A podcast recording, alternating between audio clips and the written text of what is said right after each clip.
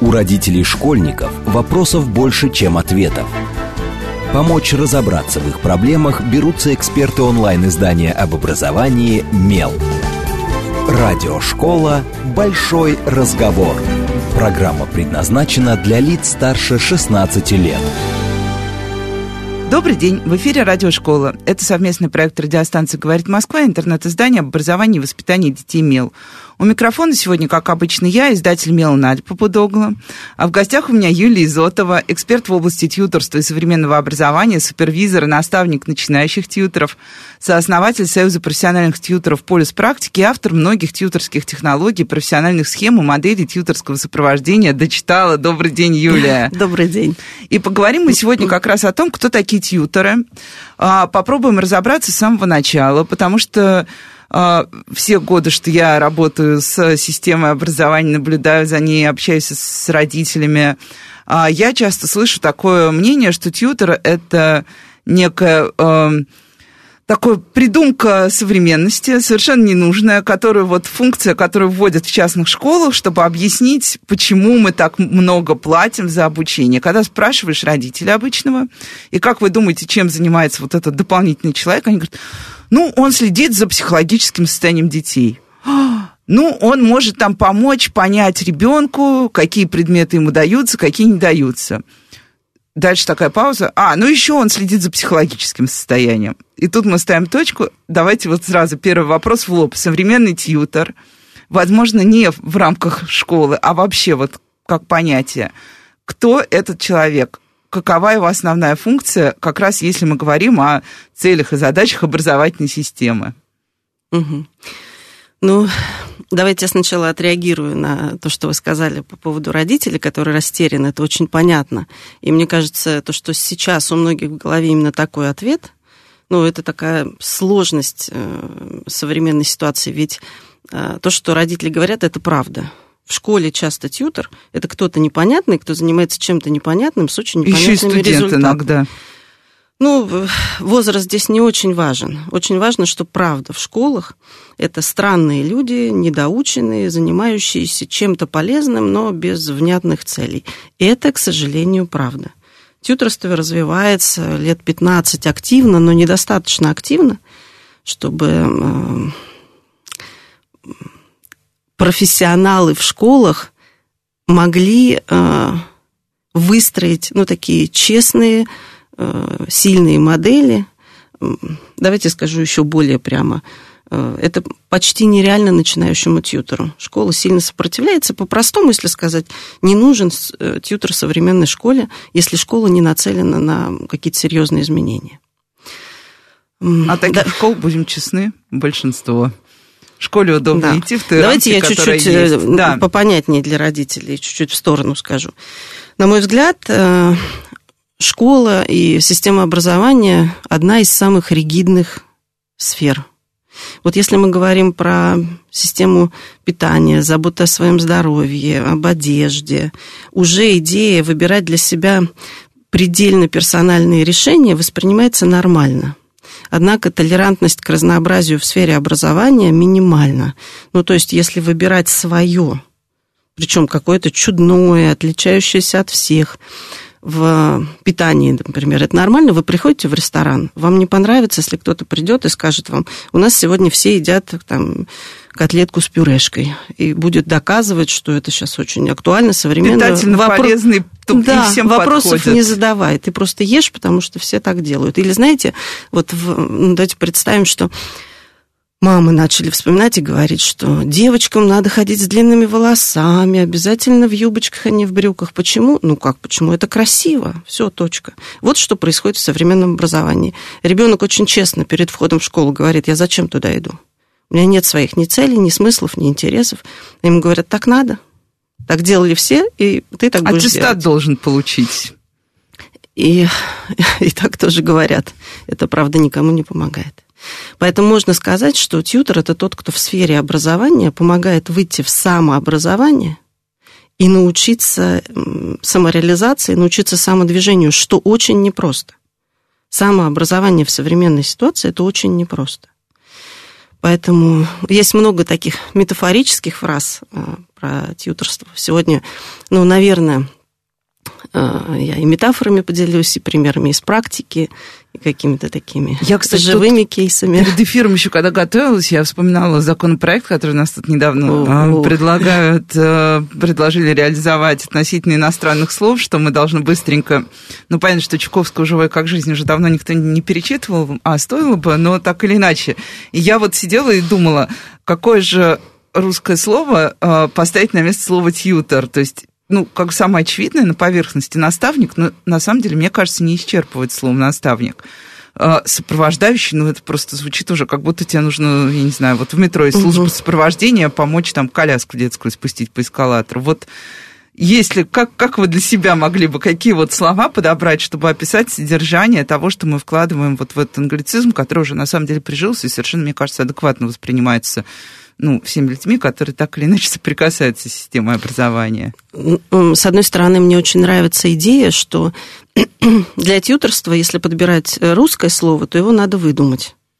Ну, то есть не надо пробовать через старые слова описывать, мы здесь сильно потеряем, потому что тьютор действительно новая, уникальная, ни на кого не похожая профессия со своей задачей, со своей задачей относительно сферы, относительно учреждения, относительно семьи. Ну, и правда, проще выдумать, ну, любые фантазийные буковки, да, чтобы оно отличалось. Но если говорить, ну, как-то не одним словом, то можно сказать, что это такой репетитор образовательной или профессиональной осознанности. Вот слово «репетитор» плюс-минус понятно, да? Вот ты приходишь... И у тебя... Кстати, тоже иностранное слово, напомним. Да, ну, оно чуть проще, может быть, воспринимается.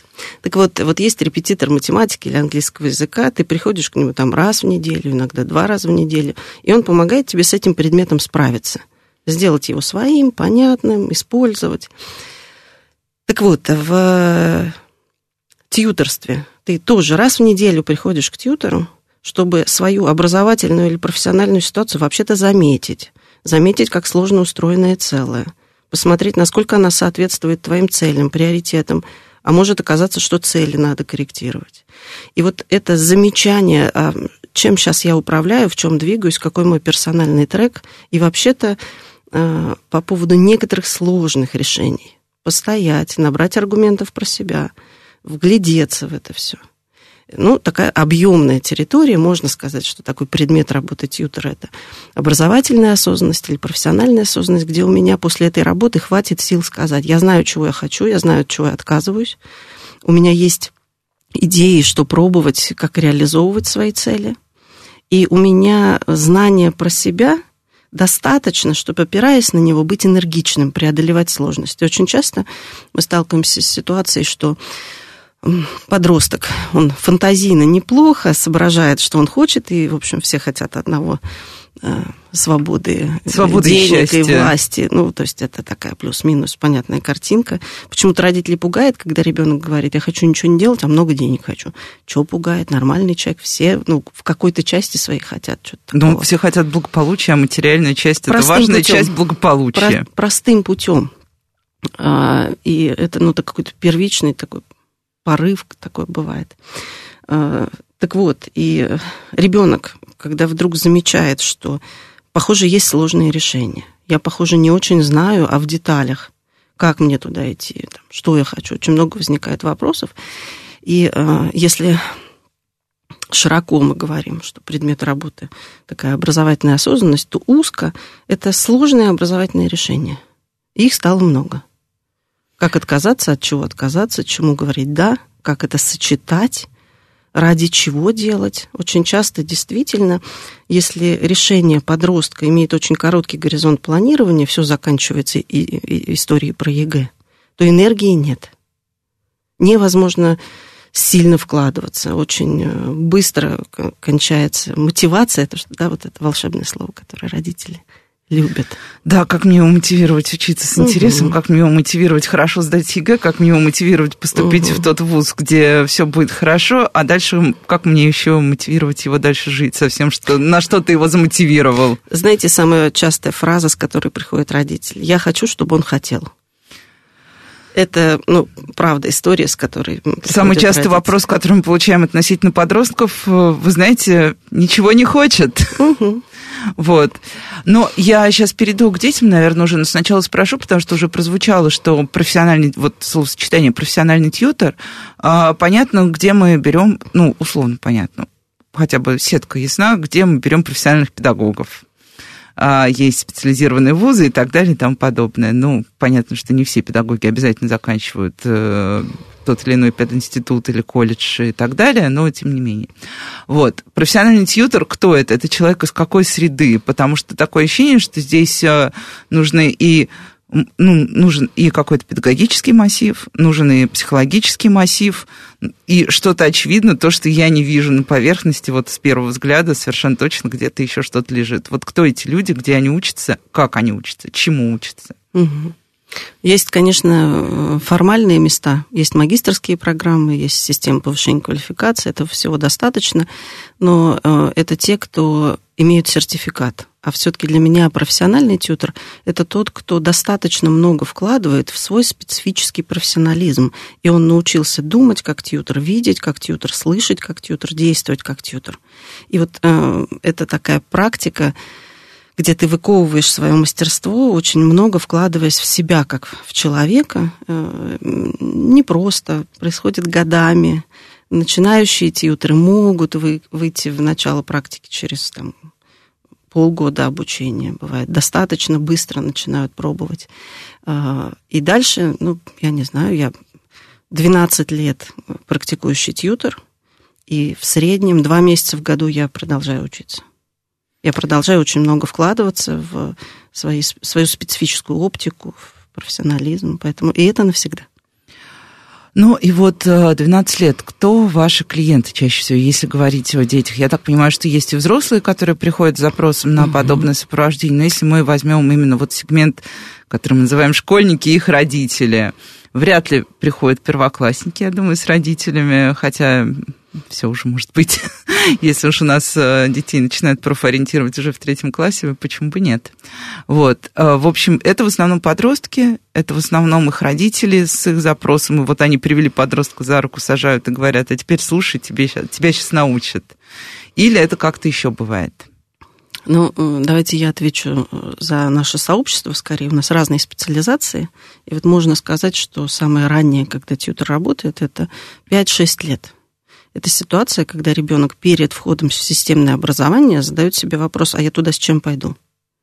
А ребенок может задать себе в пять-шесть лет такой вопрос? Да, он говорит это на простом русском, мама, зачем мне это нужно? Я mm-hmm. не уверен, что я хочу. Или он начинает, примеряя на себя то, что там будет, говорит, я хочу чуть по-другому.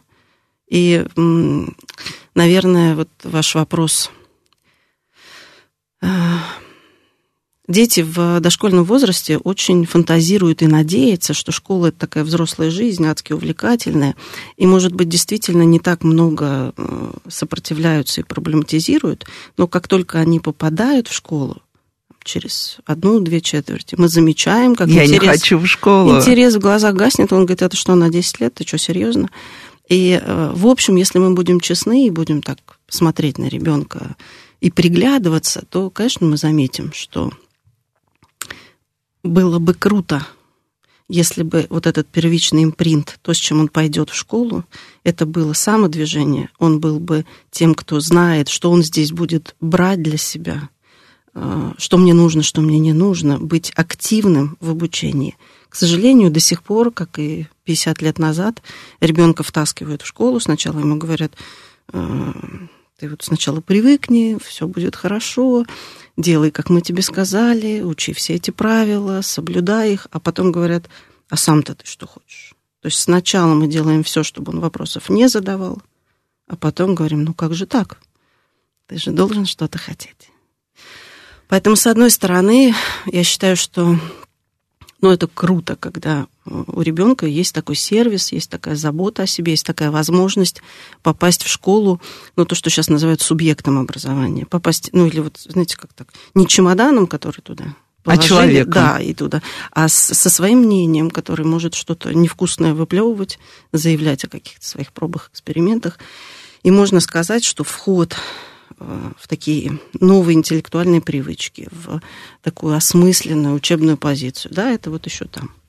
И если двигаться дальше, то и начальная школа, и средняя школа, и старшая школа, и человек после вуза растерявшийся, а что мне теперь делать со всем этим? Вот я там лет пятнадцать потратил на какое-то такое образование. А дальше что? Все, что я планировал, закончился, закончилось. Много профессионалов, кто меняет сферу. Сейчас очень много приходят из банковской сферы, из образования, кстати, и люди начинают экспериментировать с новыми профессиональными треками и говорят, я уже понял, что мне это не надо, что надо, не знаю, готов повыбирать. Очень много мам после длительных декретных отпусков, когда то, та работа, где я там пять лет назад была, мне уже, похоже, неинтересна. Но или я, хочу или я уже не нужна той работе, на которой я была. Да, тут много печальных ну, вариантов по- бывает. Да. Да. Но при этом, конечно же, и даже это еще не все. У нас большой опыт работы с предпринимателями, с миллионерами, с крупными там, людьми, с большими проектами. Вот этот вопрос, как мне распорядиться своей свободой и ответственностью, если упрощенно, тьютор помогает ответить на вопрос, кем быть, чем заниматься, у кого учиться. И этот вопрос, он не только для школьников. А, ну, вот тоже я, наверное, сейчас предчувствую а, какие-то внутренние вопросы слушателей, а, и они будут звучать примерно так, но для тех, кто более-менее в контексте. А чем это тогда отличается от коучинга? И при этом а, коучингу, ну, будем честны, сейчас в обществе такое, ну, немножко а, соу-соу отношение, что ли, как сказать, что, ну, немножко скомпрометированная профессия. Я не говорю, что она плохая или хорошая, но из-за того, что рынок в какой-то момент был очень большим и размытым, и услуги оказывались очень разного качества, коучи считают так, ну, немножко э, есть люди, которые считают, что это такое из области шарлатанства. Вот в чем разница тьютор и коуч? Потому что, по сути, коуч, вот я помню, что у нас, когда я работала в корпорации, у нас были корпоративные коучинги, приходили, ну, очень хорошие специалисты, кстати, тут, да. Ну, вот нас примерно тому же учили, где наши дефициты, что мы чувствуем сейчас, чего нам не хватает, чтобы двигаться дальше, ну, и как дальше, как все бывает в корпоративной культуре. Вот ваше мнение, как, как вы с ними делите эту поляну? Или это вообще только визуальное сходство, на самом деле? Коучи в основном за персональную эффективность, в основном про достижение целей, про работу с внутренней игрой, когда я, может быть, и не замечал, что у меня есть какие-то помехи, самоограничения, есть какая-то внутренняя запутанность. Коучинги, в коучинге человек получает поддержку активизироваться, двигаться, достигать, быть более точным, более эффективным. В тьюторстве это скорее остановка. Остановка, чтобы не торопясь заметить, а какой я, как собой распорядиться, что я хочу, каковы мои цели. И можно сказать, что мы чаще работаем с ситуацией полной растерянности. Мы здесь более оснащены. Давайте так, в любой профессиональной антропопрактике, что коуч, что тьютор, это разные антропопрактики, где идет работа с человеком по поводу человеческого. И здесь очень важно, какой инструментарий ты затачиваешь. Мы больше знаем, как помочь преодолеть растерянность. Я не знаю, куда идти, я не знаю, что мое.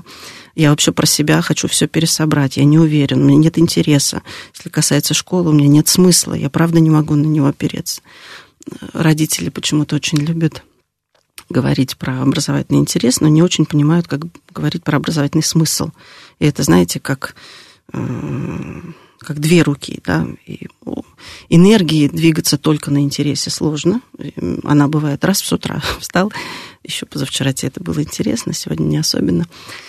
Тогда помогает вторая, это опора, смысл.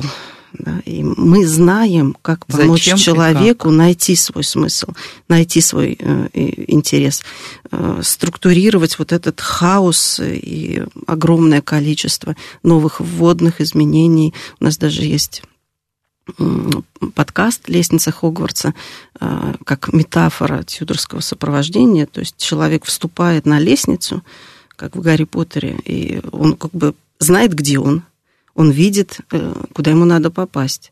Но через пару минут лестница двигается, И даже если ты был супер молодец в самоопределении, ты попадаешь куда-то не туда, и нужно еще что-то делать с этой гиперподвижностью. Поэтому все-таки тьютор больше оснащен средствами работать с самоопределением, с ясностью, с поиском своего смысла, с поиском своего интереса. И когда он это все нашел, прекрасно поработать с коучем. Mm-hmm. Когда у тебя есть ясность, когда ты понимаешь, что ты хочешь. И когда твой проект требует скорости. Есть проекты, которые требуют замедления. Вот мне кажется, все, что касается школьного образования, сейчас какой-то безумный... такой безумный приоритет у родителей. Все быстрее, всего больше. И дети очень часто теряют чувствительность к тому, что происходит, начинают проглатывать ненужное, заниматься чем-то не своим. И очень мало пробуют. Школа стала местом достижений, да, местом коучинга. А хорошо бы, чтобы она стала местом высоких даже достижений, да. Проб и экспериментов, потому что потом мы очень много теряем, получая людей, которые академически насыщены, а личностно растеряны. Поэтому, если очень грубо, коуч помогает быть эффективным и идти максимально коротким треком к своим целям, когда тебе все понятно. Mm-hmm. Тьютор помогает остановиться и не торопясь пересобрать и цели, и приоритеты. То есть и это ситуация неопределенности, в которую мы пересобираем, в ситуацию, которая будет нам более понятна, прозрачной, в которой как раз появятся интерес и смысл угу. те самые. Ну, могу привести такой тоже выпуклый пример. Семья переходит на семейную форму образования, или мама приняла эти решения, поговорила с ребенком, ей кажется, что школа была нехорошая, именно в ней ему не нравилась, вся мотивация спотыкалась о плохих учителей. Ну, в общем, там большой список, что со школой не так, мама ребенка забирает, надеется, все будет хорошо. И мама перешла на новый формат образования, а ребенок нет. Мы очень часто работаем с такими подростками, которые внутренне живут в мысли, что ну я просто пару месяцев на бюллетене. Да, я а, просто посижу, болею. Отдохну. Я просто дома учусь, но они не стали владельцами своей ситуации. Они не стали... Простой пример. У них не изменился список предметов, что, согласитесь, странно. Ну да, если уж ты как бы уходишь на другую модель образования, очевидно, ты казалось хочешь бы, модифицировать хотя то, бы что треть, было. Да, казалось бы, хотя бы треть предметов должны стать другими, но они почему-то не становятся другими. Ну, более того, как мы знаем, что родители просто берут курсы, аналогичные тем, которые есть в... не знаю, в офлайн-школе, в онлайн-школах, и дальше гонят детей по этому курсу просто... А, и семейное образование превращается просто в то, что ты не ходишь в школу. Хотя, мне кажется, изначально угу. в семейное образование вкладывалось да, немножко другое. Потенциал там потрясающий. Это героические люди, кто делают это с умом и осознанно. Но очень мало у кого хватает сил остановиться и вот эту новую систему образования для своего ребенка, новую ситуацию собрать. Собрать не просто по предметам, но и какая здесь уместна система оценивания, самооценивания. Как здесь будет устроен ритм. А ритм важен. Это не просто делаю, что хочу. И в этом смысле можно сказать, что тьютор очень многие вещи в современном мире затормаживает. Хотя я знаю, что это не модно. Сейчас многие скажут, ну и зачем мы тогда про это слушаем. Выше, сильнее, быстрее. Тьютор нет. Тьютор помогает замедлиться, стать более бдительным, более точным. Да, это не модно, но это адски круто. Ну и сейчас мы уже совсем скоро уйдем на короткие новости. Я только, наверное, расскажу одну историю, которую я тоже совсем недавно наблюдала. Это был как раз случай перехода на семейное образование. Причем не нравилось все в школе, и система, и дети, и педагоги, и так далее. И родители очень долго готовились, набирали пакет репетиторов. Вот. И закончилось все, к сожалению, тем, что они вернулись в школу, потому что сам ребенок, ну, там был достаточно осознанный подросток, по-моему, лет четырнадцать-пятнадцать, уже такой взрослый и, на самом деле, интересующийся своим образованием. Он сказал, нет уж, лучше я пойду обратно, там все понятно. Уходим на новости, и сразу после них с вами будет снова «Радиошкола». У родителей школьников вопросов больше, чем ответов. Помочь разобраться в их проблемах берутся эксперты онлайн-издания об образовании «МЕЛ». Радиошкола «Большой разговор». Добрый день. В эфире снова Радиошкола. Это совместный проект радиостанции «Говорит Москва» и интернет-издание об образовании и воспитании детей МЕЛ. У микрофона по-прежнему я, Надя Папудогло, издатель МЕЛ. В гостях у меня по-прежнему Юлия Изотова, эксперт в области тьюторства и современного образования, супервизор и наставник начинающих тьюторов, автор многих тьюторских технологий, профессиональных схем и моделей тьюторского сопровождения и сооснователь Союза профессиональных тьюторов «Полис практики». Добрый день еще раз, Юлия. Добрый день.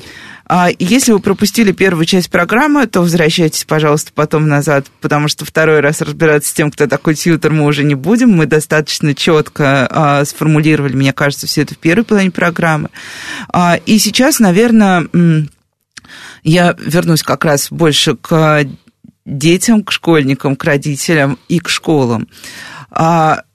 Мы тоже в первой плане говорили о том, что тьютор помогает, в том числе иначе, немножко взглянуть на все, что с тобой происходит в школе, понять, где здесь твой интерес, где здесь твой смысл. И при этом в первой же плане программы мы скажем, что школа достаточно ригидная система. И это действительно так. Школа очень ну, тяжелый, медленный механизм. И не возникает ли здесь какого-то диссонанса? Вот пришел к вам ребенок, ну или родители привели ребенка, но ему было хорошо, он хотел... Вы добились там каких-то результатов, которые подразумевались. А вот он возвращается в школу и сталкивается опять с той же самой вот этой вот раз-раз. Винт такой скрипит, проворачивается, скрипит, проворачивается. Как быть вот с тем, что система, она на самом деле не соответствует запросу в итоге? Ну, она и не должна соответствовать. Мы с вами просто живем в реальном мире. И способность заметить, какие здесь есть возможности, какие...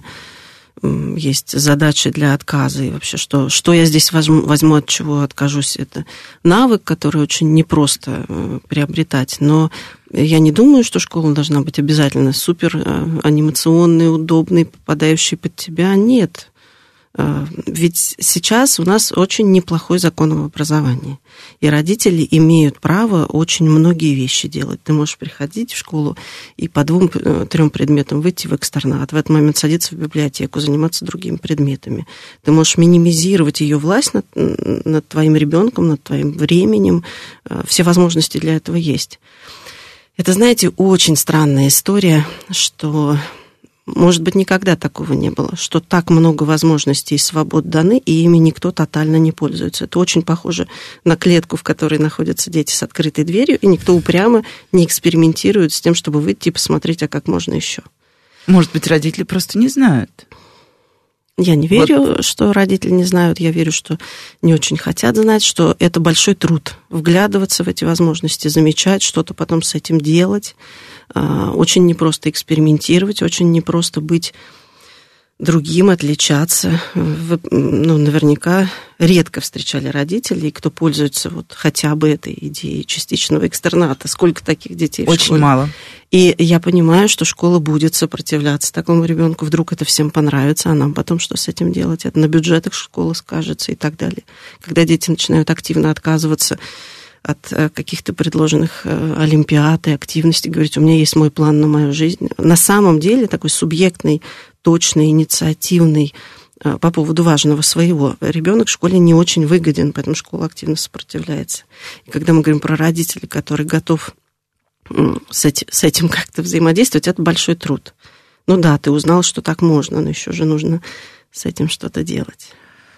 Ну, смотрите, я не раз сталкивалась на рынке со специалистами, которые называют себя по-разному, но, например, вот один раз это была формулировка «конструктор образовательных решений».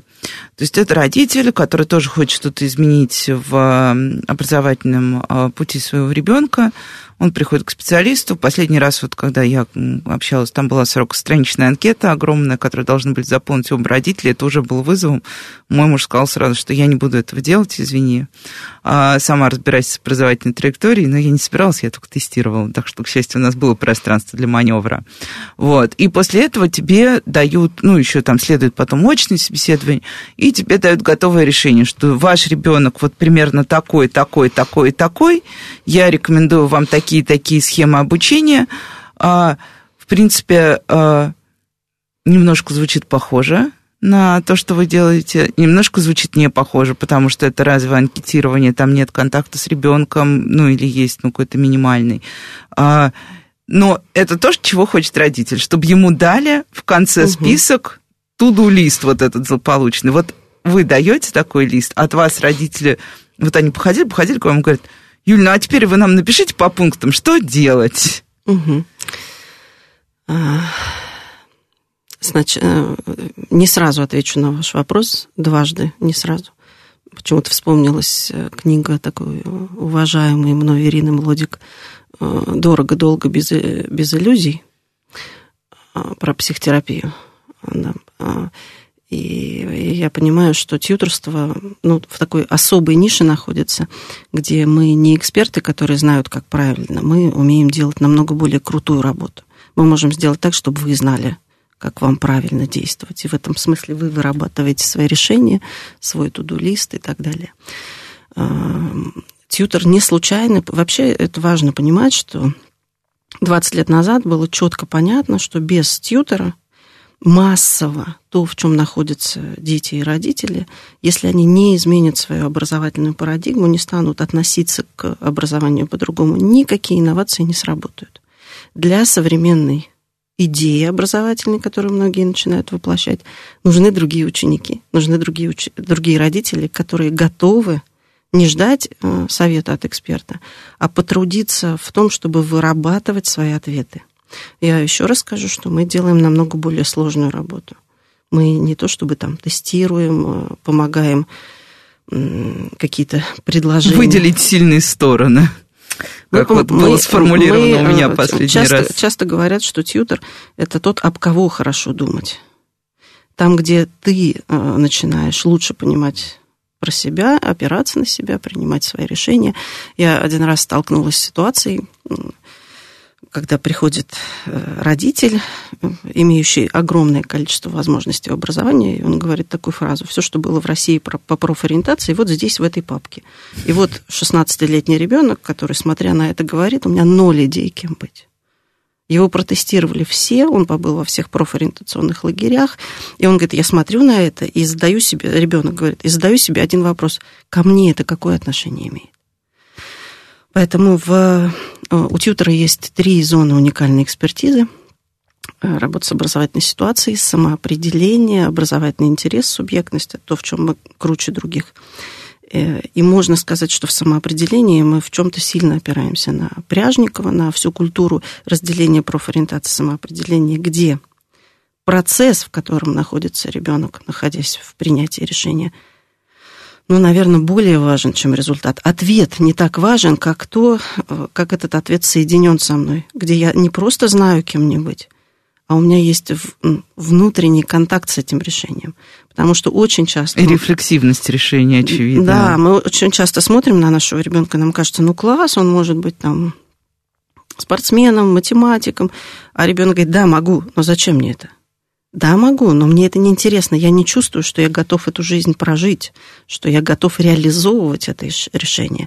И вот тут нужно, чтобы сам человек сделал свою работу. Вот тьютор очень хорошо понимает, что есть э, тот труд, который за ребенка не сделает никто. Мы, мы здесь, ну, в некотором таком бессилии и родительском, и профессиональном, что эта задача, ну, как свою жизнь каждый живет сам. И в самоопределении очень важно не кастрировать этот процесс, не делать его консультационным. Тебе туда, вот это тебе не нужно, вот так тебе лучше. И вот тебе папка на выходе. Да. С зелеными и красными галочками. Туда Мы, ходи, сюда не ходи. При этом, несмотря на такую неочевидность, у тьютора есть свое представление о результатах, и мы много даем разных интересных отчетов, когда мы говорим: в самоопределении у вашего ребенка есть вот такие-то сложности, если вы хотите укреплять его способность выбирать и отказываться, сложность вот в этом, такие-то вот практики можно добавлять и так далее. Мы очень много что даем, мы не то чтобы не делимся экспертным взглядом, но мы точно не говорим, чему учиться, во что вкладываться, что бросить. Точно нет. А как это происходит? Это сеансы контакта, ребенок, ребенок с родителями, ну, потому что вот мы тут часто обсуждаем с психологами, как быть с детьми, которых приводят как раз родители с фразы «мне кажется, у нас, у нашего ребенка есть проблема». Вот. И психологи рассказывали тоже, что, как правило, оказывается, что на самом деле очень часто проблема это не у ребенка, а у пришедших с ним родителей.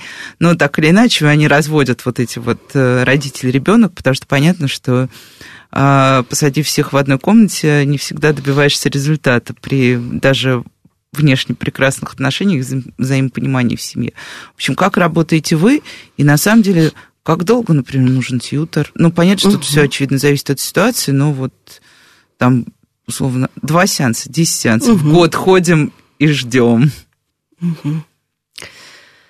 А, чаще всего это индивидуальная работа раз в неделю по часу-полтора. Чаще всего это отдельная работа с ребенком или отдельная работа со взрослым. Очень часто к нам приводят ребенка и говорят, вот он лежит на диване, такая недвижимость, уткнувшаяся в телефон. Мы говорим, класс, мы точно знаем, как его поднять с дивана, давайте десять сессий с вами сначала. Прям точно понимаем. Так, и сейчас это... все родители насторожились. Лучше, правда. Иногда мне говорят, нет-нет-нет, мы поищем что-то. Я говорю, давайте я вам расскажу, как дальше все будет развиваться, когда вы это заметите, это заметите, тогда пробуйте прийти. Потому что мы... Тьютор очень сложен. Тьютор в сложной ситуации самообоснования, доказания, доказывания все время права. Я есть, мы полезны, поэтому мы работаем либо супер круто, либо никак. Нам не нужен плохой сарафан. И в этом смысле мы очень часто говорим, нет, за это мы не возьмемся, в этом нет смысла. Я с вас возьму деньги, это будет эффектно, он будет приходить рассказывать, как рисовали какую-нибудь карту интересов. Ничего в жизни не изменится. Я этим заниматься не буду. Но я знаю, что может помочь. Это будет вот так, вот так. И по поводу форматов. Иногда мы работаем с парой, мама, папа без ребенка, иногда втроем мама, папа, ребенок, иногда мама, ребенок. То есть такие ситуации бывают, особенно когда нужно договориться, например, пересобрать наши правила, наши родительские требования, родительские договоренности. У родителей, как правило, ну, есть некоторый бардак и запутанность такая, что я требую, а где мы договорились. Да? Мама заходит в комнату и говорит, ну мы же договорились, что здесь что будет всегда чисто. Вот так, да. Да, и, конечно же, это мы не договаривались. Договоренность – это когда обе стороны заинтересованы выполнить то, о чем договорились. И есть личный ответ, зачем это мне. Очень часто эта часть упускается. И вот здесь мы помогаем ребенку заметить свою заинтересованность, как он хочет, чтобы было, с какими требованиями он не согласен. Мы пробуем помочь семье их обсуждать. Там много есть интересной работы. Поэтому бывает по-разному. Про длительность. Иногда тьютор со взрослым человеком работает две-три сессии. Такая краткосрочная остановка, нужно что-то пересобрать, просто чтобы обновить представление о целях, результатах, приоритетах, когда ты засомневался. Чаще всего мы работаем десять-пятнадцать сессий, это вот какой-то такой период. И очень часто мы, допустим, делаем десять-пятнадцать сессий там, с шестиклассником. И потом где-то раз в год он к нам на три сессии приходит, сверится, что у меня правда изменилось, что добавилось, что я хочу чуть подкорректировать, строит с тьютором замысел на какие-нибудь там десять новых профессиональных проб и уходит пробовать. Строит карту проб и уходит пробовать. Для шестиклассника очень высокий уровень осознанности. В чем высокий уровень осознанности? Ну, я не скажу. Дети очень быстро заражаются любопытством к себе и вот этой идеей свободы. Посмотри вокруг, сколько всего в мире, и ты можешь, правда, не обязательно для того, чтобы выбрать, кем быть, а для того, чтобы просто э, уточнить знания про себя, многое пробовать. Например, мы собираем э, цикл проб, где есть пробы, где я... исследую свои интересы, свои способности, проверяю на прочность, какие-то новые там открываю, свою учебную стратегию, свой учебный стиль. Я нахожусь в таком тестировании мое, не мое, подходит, не подходит. Очень многие вовлекаются в это, подростки, с удовольствием. Это, на самом деле, очень органично потратить среднюю школу на то, чтобы дегустировать этот мир в своих интересах. Это не то, чтобы какая-то супер... А бывает так, что идея. Прям приходят сами подростки без родителей? Вот... Почти мне кажется, нет. Вот, да, я хот... Почти нет. А почему вам кажется? Потому что они не понимают, что с ними происходит, потому что они не станут искать, не знают ничего о тьюторах. Ну, родители, понятно. Я думаю, что это в первую очередь, потому что не знают ничего о тьюторах. Потому что подростку ну, практически не долетает эта идея прийти... Так да, просто я знаю, что, например, подростки уже более-менее знают, что есть психологи и Есть, ну, есть счастливые школы, где есть хорошие психологи, угу. Есть, плюс ко всему, телефон доверия. Я вот совсем недавно в этой же студии вела эфир с руководителем телефона доверия. Она рассказывала, что звонит очень много подростков, которые, как по сарафанному угу. радио, передают просто телефон. Туда можно позвонить, там реально отвечают. Давайте позвоним. Угу. Вот. Но это уже, да, это другой уровень осведомленности. У нас, если просто. Подростки и приходят, то по рекомендации психолога. Когда а. психолог говорит, ты знаешь, ну, здесь не моя работа, просто пойди и пробуй разные, исследуй там свои смыслы и интересы, здесь нету какой-то такой истории. Либо мама находится в терапии и жалуется, что вот ребенок там mm-hmm. что-то mm-hmm. там... Ну, нет, разочаровывает слегка. Через, через родителей, ну, все-таки это более популярно, через, сами дети редко приходят. А бывает ли ситуация, когда родители приходят без ребенка и пытаются без ребенка что-то сделать? Да, да, все чаще и а чаще. И возможно ли это? Возможно. Возможно. Возможно. Возможно. Да, как мы здесь, что мы замеряем в родителях? То, чего они хотят от ребенка? Смотрите, вот эта вся... Э- искусственная история пересобрать знания про себя. Оказывается, я про себя могу знать интересы, способности, цели, приоритеты, принципы, ценности, там, учебный, профессиональный стиль, много чего. В родительстве тоже есть такой шкафчик знания про себя, как про маму. А какая у меня концепция воспитания, какая у меня образовательная стратегия относительно ребенка, что у меня в голове лежит на тех полочках, где размещается образ отдельно успешного человека, образованного человека, счастливого человека. Если это такой образ, то что правда важно поставить приоритетом на этот год, на следующий год. Сейчас, ну, на самом деле, разобраться в хаосе, который влетает в голову родителей, непросто. И многие приходят и говорят, так, что-то много и запутанного, и противоречивого. Похоже, я что-то делаю не то. Я замечаю, что ребенку лучше не становится. Очень часто родители приходят и говорят, что м-м, у меня была идея, что если я буду делать раз, два, три, он будет увлечен учебой, он будет академически развит, он будет свободен, он будет счастлив. Картина обратная. Лежит на кровати, ноет. Похоже, я делаю что-то не то.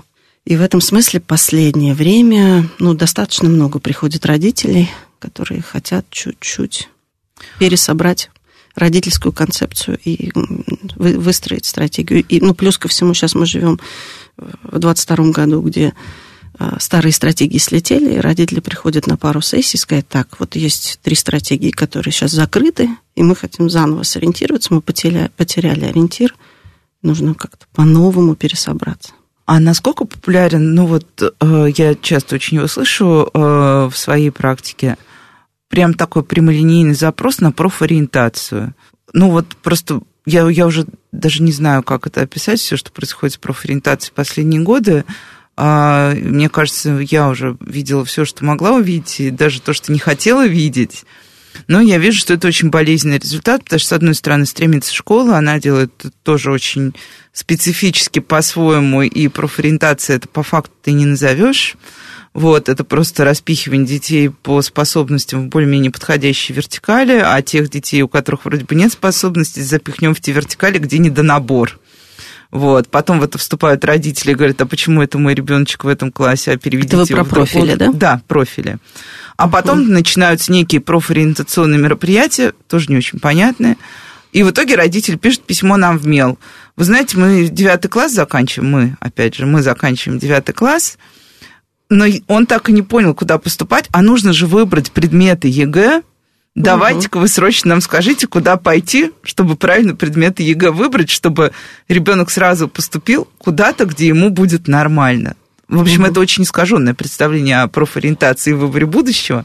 Но насколько uh-huh. вы сталкиваетесь вот с таким подходом к этому сегменту? Спасите срочно, ЕГЭ на носу. Ну, постоянно к нам приходят с таким вопросом, что вот теперь ему пора. Раньше как-то ничего меня устраивало, как он учится, и раньше ему выбирать как будто бы было и нечего. А теперь и не нужно, нужно как будто а теперь, бы. А теперь нужно. И получается, что культуры выбора у ребенка нет. Он не очень умеет отказываться, выбирать, он не очень умеет сравнивать, он не очень пользуется знанием про себя, он не очень в экспериментах себя чувствует. И ему сложно, ему страшно. Вдруг неожиданно нужно сделать такой сложный выбор. Ну и понятно, что мама в школе все так нагнетают атмосферу, что это супер важно и быстро надо. Да, у нас очень много таких ситуаций. Если говорить про профориентацию, профориентация как профессия, ну, в современном мире умерла, и теперь очень часто профориентация называется самоопределение. Есть очень неплохие компании, очень неплохие проекты, где пока еще за словом профориентация родителям так проще. Угу. А профессионалы давно перешли в формат самоопределения, потому что ориентировать-то непонятно в чем. Надо, чтобы человек сам ориентировался.